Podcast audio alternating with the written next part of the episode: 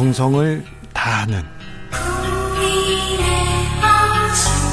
국민의 방송 KBS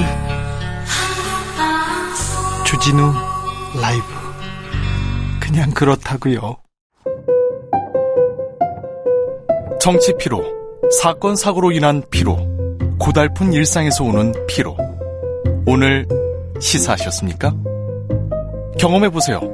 들은 날과 안 들은 날의 차이. 여러분의 피로를 날려줄 저녁 한 끼 시사. 추진우 라이브.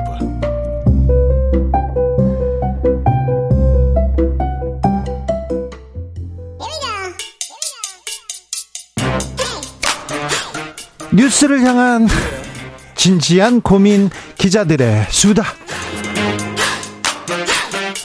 라이브 기자실을 찾은 오늘의 기자는 은지혁이요. 시사인 김은지입니다. 오늘 준비한 첫 번째 뉴스부터 가보겠습니다. 네, 법사위 종합국감장에서 무협지가 소환됐습니다. 무협지요? 어떤 내용입니까? 네, 김의겸 더불어민주당 의원이 이제 공개한 내용인데요. 네? 10월 26일 국정감사에서 감사원 내부 업무 지침으로 활용되는 일명 공감 노트라는 것을 공개했습니다. 공감 노트요? 네, 여기에 이제 어, 유병호 사무총장의 업무 스타일이 이제 쓰여 있다라는 식의 주장을 한 건데요. 해당 문건에는 이제 감사 기법에 관련해서 환영 마검, 폭풍 참마검, 혈우 마검, 단첩 마검. 이거 저 무협자에 나오는 거예요? 네, 이제 이런 식으로 감사를 해야 된다라는 식의 설명인 건데요. 네. 실제로 유병호 사무총장이 2006년부터 직원 훈련용으로 작성하고 있는 실전 매뉴얼이라고 합니다. 실전 매뉴얼이요? 네, 이제 뿐만 아니라 이제 유병호 사무총장이 감사관들에게 강조했다라고 하는 말이 있는데요. 네. 어, 신용문 객잔 주방장처럼 감사하소 다다다다다 이렇게 이야기를 했다라고 해요. 신용문 객잔 이거 무협 영화인데 무슨 영화? 네, 그 김의겸 의원이 좀 추가 설명을 했는데 30년 전에 나온 홍콩 무협 영화에 나오는 장면인데 신용문 객잔에서는 주방장이 칼을 쓰는 장면이 세 번 나오는데 이제 사체를 훼손해서 만두를 만드는 장면인데 이렇게 감사하라는 뜻이냐라고 유병호 사무총장한테 질문을 했다라고 합니다. 유병호 사무총장은 뭐라고 합니까? 네, 이제 곡해했다라고 말을 하는데요. 이제 물론 관련된 내용이나 혹은 그 발언을 했다는 사실을 부인한 것은 아니고 이제 본인이 실제로 무협지를 세 권이나 썼고 사마달 교통에 무협지를 썼다라고 이야기를 하면서 다만 이제 관련된 신용문 객잔 주방장 표현은 감사원 시스템이 민주적이라서 너무 느리고 이제 의견 듣다가 시의성 놓치는 게 많다 보니까 좀 빨리 하라는 강조의 취지였다 이렇게 해명을 하고 있고요. 뿐만 아니라 해당 이제 감사원 공감 노트는 3천 쪽이 넘는데 일부만 뽑아내서 곡해하고 있는 것이다라고 지적을 했습니다. 아무튼 뭐 무협지에 좀 조회가 있으신 분이군요. 네, 이제 그러다 보니까 어, 유사, 유병호 사무총장은 이제 이게 감사원 내부 훈련용 자료인데 공무상 비밀에 해당하는 게 어떻게 나간 거냐라는 식의 지적을 했고요. 국민의힘에서도 김의겸 의원이 공무상 기밀 누설한 거 아니냐 이렇게 지적하기도 했습니다. 그런데 감사원 감사가 지금 법에 어긋난다. 공수처에서 조사하고 있잖아요. 공수처에서 유병호 사무총장 나와라 이렇게 소환 얘기하는데 지금 응하고 있습니까? 네, 이제 국정감사를 이유로 나가지 않은 상황이다 보니까 이제 국정감사 끝나면 나갈 거냐라는 식의 질문들이 이어졌거든요. 이에 대해서 이제 박범계 민주당 의원도 이제 소환 불응 두 차례 있고 나서 합당한 사유가 있지 않으면 체포영장도 발부하게 돼 있다라는 식의 지적을 하기도 했었는데 이제 관련해서는 국민의힘에서 이제 오히려 야당이 감사원을 향해서 정치적인 공세를 하고 있는 것이 문제다라고 지적을 했고요. 유상범 의원 같은 경우에는 민주당도 관련된 의혹에 있어서 고발인 신분인데 그러면 국정감사 들어와서 이야기하면 안 되는 거 아니냐라는 식의 지적을 하기도 했습니다. 네.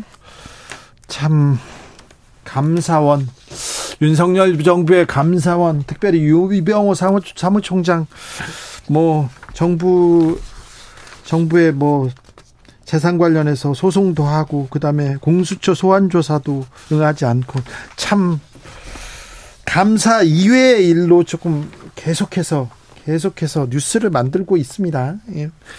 공직자로서는 그렇게 적절하다고 보기는 어려운데요.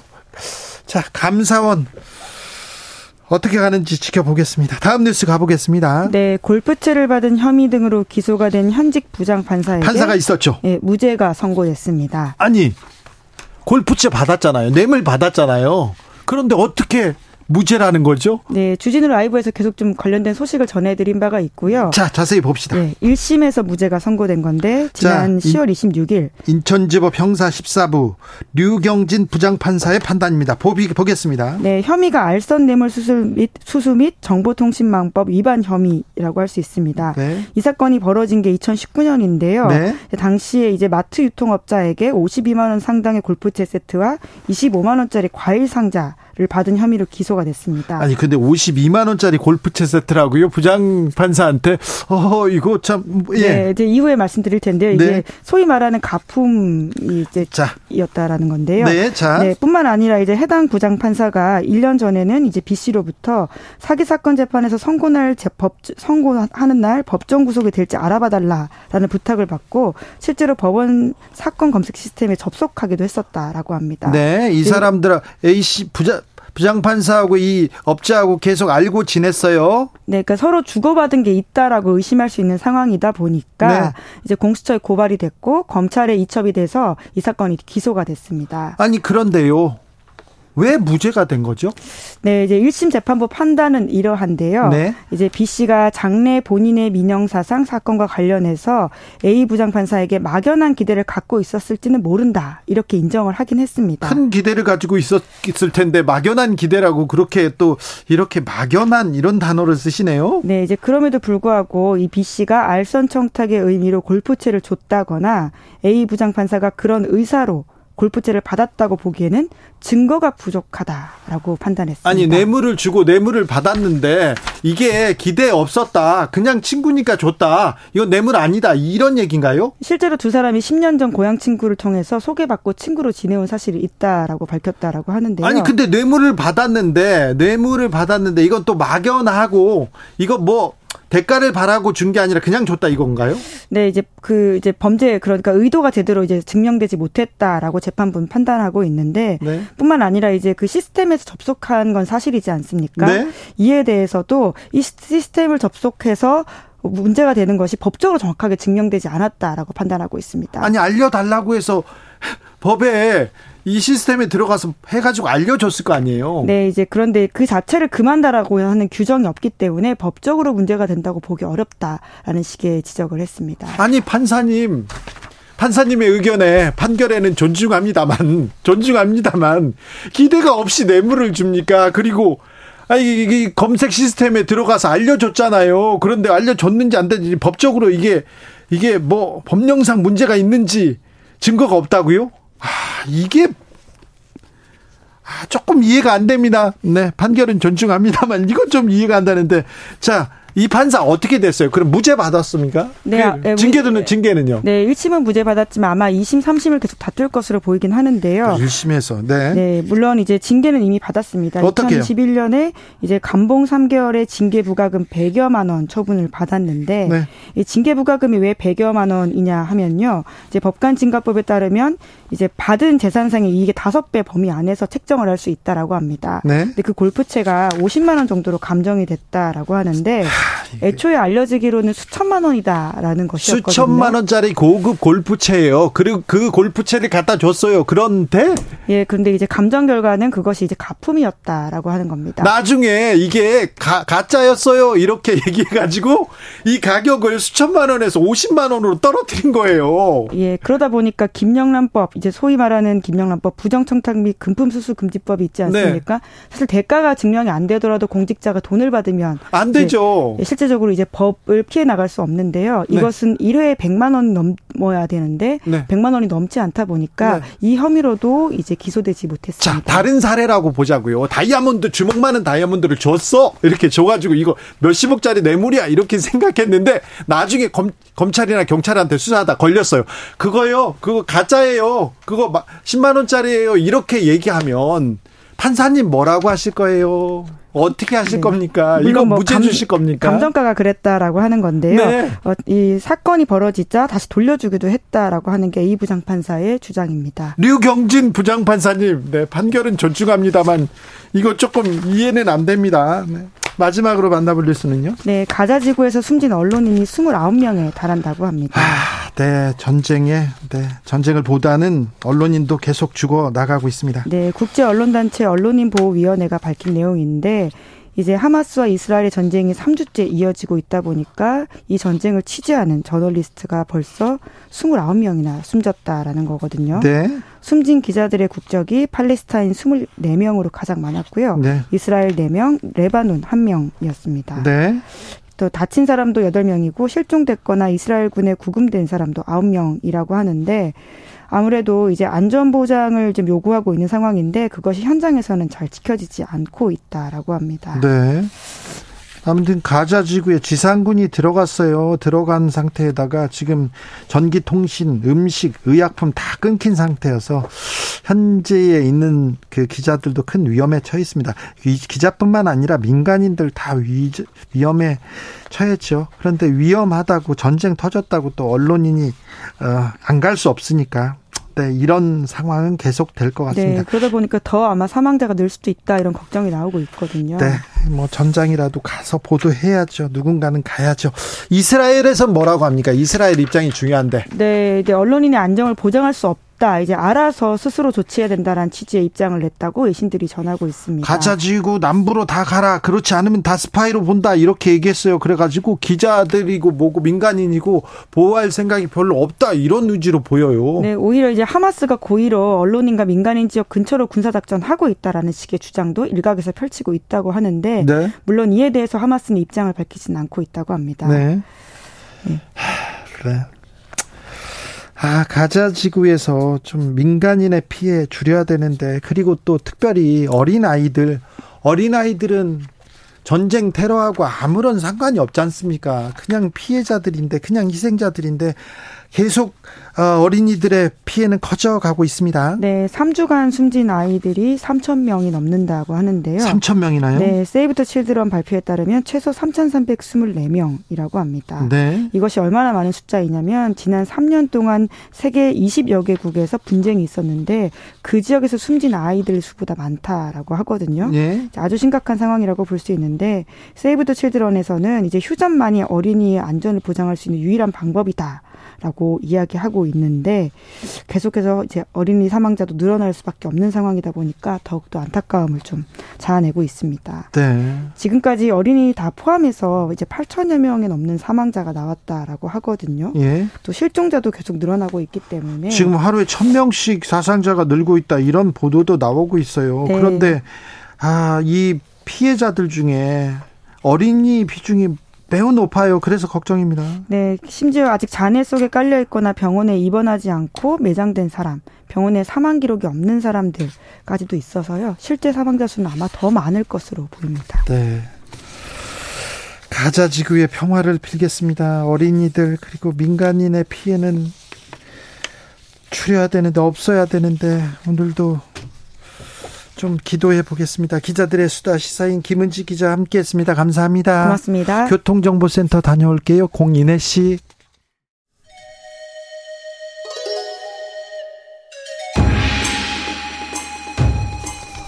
빛보다 빠르게 슉슉 바람보다 가볍게 슉슉 경제 공부 술술 경제를 알아야 인생의 고수가 된다 경공술 오늘의 경제 선생님은 MZ 세대를 위해서 아, 연구하시는 분입니다. 김정인 이사님 모셨습니다. 어서 오세요. 안녕하세요. 네. 경제 생활 미디어 어피티 여기가 뭐 하는 데입니까? 뉴스레터 보내고 있습니다. 매일 아, 침 예. 네. 자, MZ 세대를 위해서 네. 경제 관련돼서 예. 자, 그럼 물어볼게요. 청년들을 위해서 청년들을 위해서 요즘 음 정부에서 경제 정책 여러 내고 있잖아요. 네네네. 어떤 것들이 있습니까? 일단 2022년 시작된 맞춤형 자산 형성 3대 패키지 좀 가장 최근 정책으로 소개를 드릴 수 있겠고요. 예? 이게 뭐냐 하면은 청년 내일 저축 계좌 네. 그리고 청년 도약 계좌 이전 정부에서는 청년 희망 적금으로 오래 해가지고 좀 더 익숙하신 분이 많으실 거예요. 네. 요거하고요. 이제 청년형 소득공제 장기 펀드가 있습니다. 네. 그밖에 이제 중소기업 청년 고용 촉진 자산 형성 동시 촉진하기 위해서 내일 채용 네. 공제가 또 하나 유명하고요.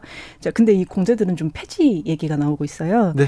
또 이제 청년 우대형 주택 청약 저축도 있고. 근데 아, 이게 그래요? 다 맞네요. 네네 많기는 한데 대체로 이제 우대금리 혜택 비과세 뭐 정부에서 일정 부분 납입금 예적금을 지원한다. 네. 요걸로 사실 공통점이 있죠. 네. 아, 저 청년 때는 사실 뭐 연애 말고는 관심이 없었는데 요즘은 경제 정책 이게 그 부동산 투자 이런 도 주식 투자 관심 많아요. 자, 정부에서 여러 청년 정책 이렇게 내놨는데 어, 좀 어떻게 보십니까? 좀 실효성이 있습니까? 아, 근데 사실 이게 결국에는 청년의 현실에 대한 질문이거든요. 네? 근데 이제 관련해서는 단답형으로 말씀드리기가 좀 상당히 어려워요. 왜냐면 최근 몇 년간의 청년이 좀 아젠다가 되고 있기는 하지만 청년 어디까지나 나이 분류잖아요. 네? 근데 청년별로 사정이 다 다르기 때문에 아, 그렇죠. 아, 물론 연령대가 올라갈수록 자산 축적 효과는 있는데요. 네. 근데 지금 우리나라 현실에서는 모든 청년 청년이라고 뭐 자산이 적은 것도 아니고 이제 중장년이라고 무조건 자산이 많은 거는 아니라서 네, 장관 청문회 때 보니까 어, 자식들 돈 많이 있더라고요. 아니, 그 아들, 딸들입니다. 네.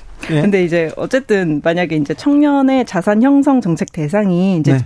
조금 좁혀가지고 네. 지원 대상이 좀 지원 없이는 자산 형성이나 뭐 축적 경로에서 좀 나이가 들어도 궤도에 오르기가 어렵다 이런 분들을 대상으로 한다고 하면은 네. 아쉬운 점이 조금 있기는 합니다. 그런데요 희망 적금 청년 희망 적금 연 90%, 아, 연 9% 준다.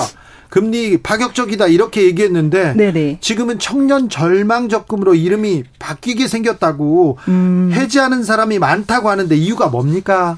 어, 사실 이제 뭐든 하는 게 안 하는 것보다 낫기 때문에 제가 절망이라는 단어는 조금 과한 듯 하고요. 예. 다만 이제 높은 해지율이 있잖아요. 네. 이거는 상품 자체 업그레이드가 좀 필요하다라는 그렇죠. 9% 생각을 합니다. 괜찮은 혜택인데 왜 네. 이렇게 해지하는 사람이 많아요? 일단 만기가 길어서 그렇습니다. 이제 긴 만기 상품은 유동성을 묶어두거든요. 문제는 이런 상품 필요한 청년일수록 실직 가능성과 이직 가능성이 높고 또 그 사이를 버틸 수 있는 현금이 부족을 부족한 이제 개인적인 사정이 있고요. 네. 두 번째로는 대외 환경이 있는데 이게 2022년 2월에 출시가 됐어요. 그러니까 예. 좀 확대가 됐어요. 네. 그때는 어 우리나라 기준금리가 아직 1.25%일 때고 미국 기준금리는 이제 0.15%일 텐데 지금 엄청 올랐잖아요. 예, 그래서 이제 9% 금리가 돈 없는 어려움을 굳이 굳이 참아가면서까지 네. 이렇게 하기에는 좀 그렇게 까지 파격으로 느껴지지는 않는 금리다. 이렇게 금리가 올라서 이제 그게 큰 메리트가 아니군요. 예. 그런데 음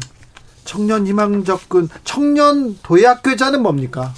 이제 청년 도약 계좌는 어 매달 70만 원 한도 5년 납입으로 이제 최대 5천만 원 모을 수 있다 이렇게 홍보가 되고 있는 상품입니다. 네. 예. 그래서 어, 모든 예적금의 장점은 좀 돈을 낭비하지 않도록 묶어 주는 거고 이자를 주는 거잖아요. 근데 반대로 말해서 이제 단점도 역시 돈을 다른 그만큼 이제 다른 데 예, 투자하지 못하도록 묶어 놓는 거라 어떻게 보면 기회 비용이거든요. 정책금융 상품이라고 해서 여기서 장단점이 크게 벗어나지는 않아요. 이제 예적금이 그 외에 더 좋은 부분이 있다. 그러면 이자 비용 이자를 좀 더 주는 거일 텐데 낸 돈보다 좀 많이 받는 거죠. 근데 현재 청년도약 계좌는 이게 좀 불확실하다는 문제가 좀 있기는 합니다. 낸 네. 돈보다 더 많이 받으려면 정부 기여금 커야 되고 금리가 높아야 하는데 지금 정부 기여분이 그렇게 크지가 않거든요. 의사결정에 큰 영향 미칠 만한 금액은 아닙니다. 자, 그래서요. 전문가니까 물어볼게요. 솔직히 아우 다른 질문 접고요.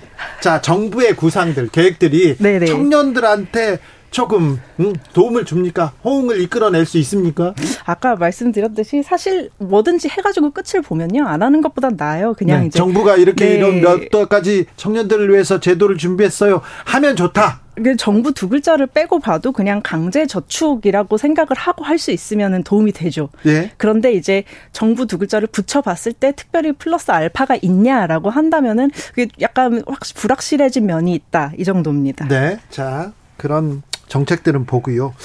저 사실은 청년들 좀 힘들어요. 취업난 아, 어렵고요. 고금리 고물가 저성장 시대에 취업의 문은 계속 이렇게 좁아지고 있는데요. 아, 지금 청년 정책들, 경제 정책 이거 좀 잘 나오고 있습니까? 뭐 좀 전반적으로 봤을 때? 음, 이 부분은 사실 좀 개인적인 의견이 됐, 될 듯 싶은데요. 예? 그러니까 청년 경제 정책들이 몇 년 전부터 좀 쏟아지고 있기는 해요. 네. 근데 맨 처음에 말씀드렸듯이 일반 저축 상품하고 크게 다르냐 하면 결국에는 예적금이라서 네. 그게 이제 돈의 액수의 차이가 있고 요게 불확실한 상황에서는 약간 이제 공통적으로 불확실한 점 어려움이 있다 이렇게 말씀을 드리고 싶고요. 이제 그 청년 경제 정책이 쏟아지는 이유는 사실 단순하게 금융 지원을 해주기 위해서는 아니잖아요. 그래서 보통 네. 이제 생애 주기에서 20대 후반, 30대 중반 사이에 사회 전반에 걸쳐서 뭔가 좀 이뤄야 되는데 약간 힘들 것 같으니까 디딤돌을 좀 놓아주고자 하는 거 아닐까 해요. 예. 물론 지원이 없는 것보다 있는 게 낫지만 이제 그냥 이제 계속 얘기가 되는 게 얼마 준다, 뭐 얼마 모을 수 있다더라 이게 좀 단기적이기는 한데 네. 그런데 장기적으로는 얼 마 네. 준다더라, 얼마 모을 수 있다더라 얘기하는데 조건이 까다로워서 네네. 네. 아유 가봤더니 우리는 안 된대요 그런 사람들이 많더라고요. 아, 네. 맞습니다. 아무래도 이제 좀 세금으로 지원을 하다 보니까 이제 소득 기준이나 아니면 그런 걸 좀 까다롭게 하는 부분이 있는데 네. 이제 조금 완화해야 된다 이런 목소리도 있고 예. 아니다. 그래 정말 도와줄 필요 있는 사람만 도와줘야 된다 이런 목소리도 있고 양당 간의 균형을 좀 잡아야 될 필요는 있을 것 같습니다. 네. 저 전세 사기 관련된 대책은 청년 정책은 잘 나왔습니까? 좀 어, 어떤 정책들이 있습니까? 전세 사기 관련해서 이제 허그에서 보증 상품이 하나 나왔는데요. 네. 어, 그 보증 상품이라는 게그 전세 사기가 하도 늘어나니까 보면은 그 피해를 입으신 분들이 보통 이제 청년들이나 아니면 신혼부부예요. 좀 절박하신 분한테 이제 노리는데 네. 이게 보증보험을 들면은 어쨌든 정부에서 먼저 허그에서 먼저 주는 거죠. 네. 근데 이거는 약간 응급 조치잖아요. 그래서 집주인에 대한 책임을 어떤 물어보는 정책은 아니거든요. 네. 그래서 보면은 인터넷에 좀 꿀팁이 돌아요. 네. 이제 소송전으로 가거나 내용 증명 보내거나 이런 식으로 가르쳐 준 대로 하면은 이제 갈 데가 있는 집주인이 필승을 하고 갈 데가 없는 사람들은 좀 필패를 한다. 그러니까 소송하지 말고 그냥 등기를 쳐가지고 등기를 친 다음에 집을 빼버려라. 뭐 그러면은 이제 된다 이런 꿀팁 같은 게 이제 인터넷에서 돌거든요. 이거 청년들이 네. 이거 인터넷에서 네. 이렇게 공부해야 됩니까? 이거 저기 정부가 이런 좀 대책 내주면 안 됩니까? 아, 네. 상황이 그래요. 네. 어, 질문이 들어왔어요. 정부가 청년 희망 적금 만기 환급금으로 청년 도약 계좌 갈아탈 수 있도록 일시 납입을 허용하겠다는 구상을 내놓았습니다. 이거는 어떤 내용입니까? 이렇게 물어보는 질문이 왔습니다. 네, 네. 그러니까 이번에 이제 청년 희망적금 가입하셨던 분 중에서 네. 일부에게 메리트가 있는 정책이죠. 이제 만기 환급금 받으셔가지고 일시납을 하시면 만기 환급금만큼의 가입 기간이 인정이 됩니다. 네. 이제 예를 들어서 희망적금 만기 환급금이 1,260만 원이라고 하면은 네. 이게 청년 도약 계좌에 넣으면 월 70만 원씩 18개월간 납입한 거거든요. 그 네. 정도 금액인데 그걸 그대로 쳐주고요. 이제 60개월 만기에서 18개월 제하고 남은 42개월 동안만 더 부으면은 네. 이제 그만큼 인정해주고 이자 더 주겠다 이런 내용입니다. 그래요? 네. 네, 저는 무슨 말인지 잘 몰라도 여러분께서는 잘 알고 계시죠? 청년들은 다 알아, 알아듣고 있을 겁니다. 자, 청년 내일 채용 공제. 네네. 이거 폐지 수순을 밟고 있습니까? 네, 그렇습니다. 이거 중소기업 다니는 청년들 위해서 만드는 거 아닙니까? 네. 그런데 이거 중소기업 다니는 청년 정책이 없어지면 안 되잖아요. 이유가 뭡니까? 아무래도 좀 예산의 가감이 좀 직접적인 이유라고 이제 기사가 많이 났더라고요. 네. 예, 근데 이게 정부 입장은 아무래도 청년 지원 정책이 많다 보니까 중복되는 부분은 좀 정리를 해야겠다 이런 얘기가 많았던 걸로 저는 기억을 하고 있거든요. 네. 근데 이제 조금 이제 그 뉴스레터 MZ 세대에 보내는 입장에서 조금 아쉬운 점은 네. 이제 정리를 이렇게 해야 한다면 좀 뭐는 남기고 뭐는 좀 남 그 정리를 하면 좋을지 정책 수혜자 입장을 한번 좀 조사하는 절차가 좀 있었으면 어땠을까 싶어요. 싶어요. 이제 네. 저희가 정부와 함께 그런 프로젝트도 진행을 하고 있기는 한데, 그러니까 정부에서 요즘 청년들하고 직접 소통하는 채널 늘리려고 노력 중이기는 하거든요. 근데 네. 여기에도 해당이 됐었으면 참 좋았겠다. 왜냐하면 만족도가 조금 있었던 상품이니까. 네. 지금은 제가 청년금융 정책 중에 뭐가 남아서 좋다, 싫다 이렇게 말씀을 드리기에는 이제 근거가 약간 이제 해본 바가 없어서 부족한 점이 있어서 너무 그래, 아쉽습니다. 그래도 전문가니까 알려주셔야죠. 자, 자 전문가니까요. 청년 경제 정책 많이 보셨는데 네. 자, 이 정책은 좋다. 자, 청년들 이 정책은 조금 집중적으로 노력해 봐라. 이런 정책이 있을 것 같은데 추천하고 싶은 경제 정책 알려 주세요.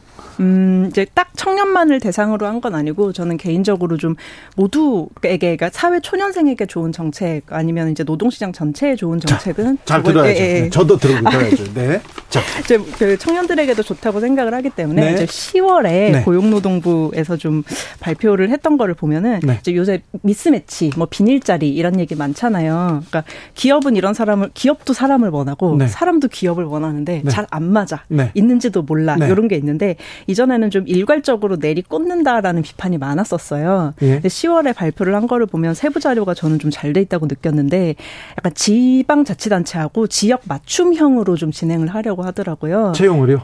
예, 채용도 그 기업 들도 그렇고 네. 이제 뭐 기숙사가 없어가지고 사람들이 이탈하는 데는 기숙사를 지어주겠다. 예. 약간 아무래도 뭐 이주 노동자를 쓸 수밖에 없는 지역은 이주 노동자 쪽을 좀 강화해주겠다. 네. 아니면 이제 고령화가 좀 많이 된 지역은 또 그거에 맞춰서 해주겠다. 네. 요게 나왔는데 세부 자료가 좀 좋았던 것 같아서 사장님도 보셨으면 좋겠고 네. 청년들도 보셨으면 좋겠고. 자, 네. 구직을 원하는 청년들, 구직을 위하, 원하는 장년들도 있어요. 네. 저기 뭐 다음 달에 저도 구해야 될지 몰라요. 자, 자 그런 사람들한테는 어떤 정책, 어떤 어떤 점 이렇게 추천합니까? 아 중장년이요? 네, 네 아니 청년, 중장년 다. 네, 다. 네. 이걸로 준비했었는데요. 네. 요, 네. 이 미스매치 이거 이 네, 네. 사업으로 그거 말고 이제 저, 도 급해서 예. 자, 자 청년 중장년 다 이렇게 구직을 원하는 사람들은 뭘 이렇게 주목해야 됩니까? 아, 이게 정부 정책, 구직과 정부 정책이 사실 이제 직접적으로 연결이 되는지는 저는 조금 모르겠어요. 그래요? 근데 다만. 실효성이 좀 떨어지네. 네. 그 지자체, 그러니까 이게 약간 정책들이 지, 중앙부처에서 하는 게 있고 네. 지방자치단체에서 하는 게 있는데 네. 아무래도 중앙정부가 조금 더 큼직큼직한 걸 할 수 있기는 하지만 네. 나한테 진짜 좀 맞춤형이다 이런 것들은 지방자치단체가 하는 게 더 많거든요. 네. 근데 그 약간 이제 이 생각을 하셔야 되는 게 맞춤형을 갖고 싶다라고 하면 그만큼 내가 좀 내 정보를 줘야 되는 부분도 있는 거예요.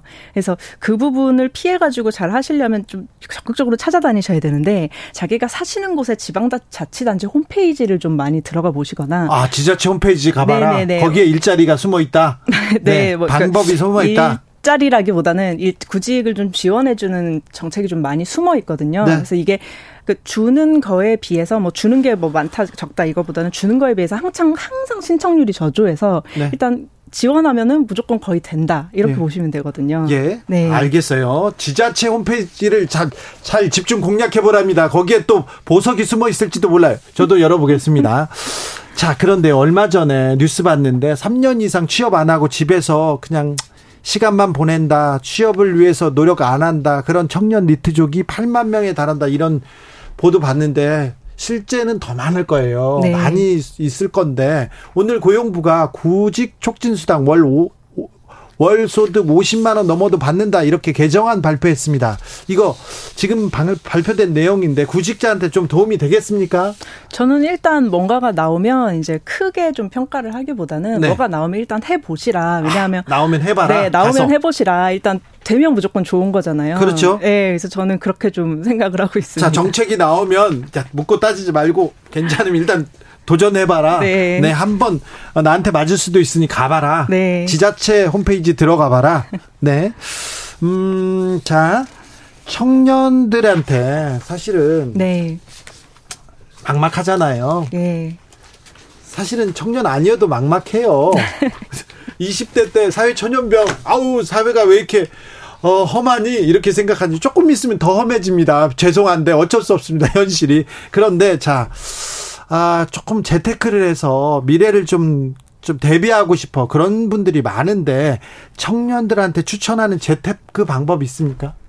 아, 이게 제가 너무 계속 교과서적인 모범 답안만 말씀을 드려서 좀 재미가 없을 것 같은데. 그러면 모범 답안 말고 다른 거, 다른 답안을 주세요. 모범 답안을 드려야 될 것 같습니다. 네. 사실 이제 어디를 가든 이제 워낙 이제 뉴스레터, 뭐 경영, 경, 금융 이러면 재테크를 생각을 많이 하세요. 네. 근데 저희는 오히려 한창 이제 주식이 불타오를 때에도 일부러 그 말씀은 안 드렸습니다. 왜냐하면 이제 일확천금 이런 거는 저희는 좀 지양하고 있고요. 그렇죠. 일확천금 그런 거는 없으니까. 네, 네, 네. 그래서 영원에서 시작하는 단계라고 치면은 네. 사실 그 정확합니다. 월급을 최대한 많이 받고 돈을 네. 안 써야 모입니다. 너무 그렇죠. 당연하죠. 근데 네. 이제 월급을 많이 받는 거는 제 마음대로 되는 게 아니죠. 아니어서요. 네. 최대한 이제 덜 쓰셔야 되는데 사장님이 많이 안 주려고 그래요. 어디나. 이게 이게 종잣돈은 꼭 모으시라고 무슨 일이 있어도 그렇죠. 모으시라고. 왜냐하면 어차피 재테크를 한다는 게 원금을 받아가지고 내가 여기다가 플러스 알파를 붙여가겠다는 얘기잖아요. 그렇죠. 근데 100원에다가 100% 붙여봤자 200원밖에 안 되거든요. 네. 그래서 연봉만큼의 종잣돈은 꼭 모으셔라. 근데 처음에는? 이제 혼자 모으면 너무 힘이 드니까 네. 주변 사람들이랑 같이 이제 조금 같이 모여요? 네, 저희가 같이 모아야 돼요? 같이 먹으면 술 먹고 같이 먹으면 돈 쓰는 거 아닌가요? 같이 돈을 모아 보자. 네네네. 그것도 좋은 방법. 어, 네. 네, 왜냐하면 이제 전환이네. 그것도 약간 네. 경쟁심이 붙어서 우리나라 사람들은 또 이제 그렇죠. 너 얼마 안 썼어? 나도 오늘 하나도 안 썼어. 약간 이게 좀 돼야 좀 빨리 아. 이제 모여지거든요. 아, 그렇네요. 네네. 그리고 이제 조금 더 드리고 싶은 말씀이 있으면 이게 종잣돈 모으는 과정이 진짜 지루한데 조금 네. 더 지루한 걸 하셔라. 내가 진짜 돈이 생겨가지고 투자를 하기 시작하면 정말로 돈이 왔다 갔다 하기 때문에 공부가 잘 안 돼요. 네. 그래서 종잣돈 모으시는 과정에 공부를 좀 하셔가지고 네. 자신이 네. 모은 자산 규모에 따라 적절한 방법을 미리 찾으셔야 된다. 이제 1천만 원 있는데 1억 가지신 분이랑 같이 투자하려면 너무 어려운데 네. 그러니까 조금 유명한 분들 이제 가르침을 받고자 어딘가 들어가서 보면 네. 그분들은 어, 억에 뭐가 많이 붙어 계시는 분들 가르쳐 주시거든요. 네. 이러면 조금 어려울 수 있다. 주대를 가지셔라. 이렇게 말씀을 드립니다. 알겠습니다. 네. 새겨 듣겠습니다. 일단은 네. 적게 쓰고 목돈을 좀 만들어 보려고 노력하겠습니다. 네. 잘 들었습니다. 김정인 어피티 이사님이었습니다. 감사합니다. 감사합니다. 네. 아, 오늘 일부에서 노영희 변호사가 이뇨한 혁신 위원장이 5.18 관련 발언으로 논란이 된 적이 있다 이렇게 말씀했는데요. 이 위원장은 5.18 관련돼서 유공자 오히려 또 좀 감시받은 그런 인물이고요. 문제가 된 발언은 하지 않았습니다. 다만 1호 혁신안에 5.18 망원 등으로 징계를 받은 김재원 전 최고위원에 대한 사면 적절하느냐 이런 비판이 일고 있는 건 사실입니다. 그래 근데 이니환 위원장은 반성한다는 메시지 여러 차례 낸 것으로 알고 있다고 대답했습니다. 자, 주진우 라이브는 여기서 마칠게요. 저는 내일 오후 5시 5분에 돌아오겠습니다. 주진우였습니다.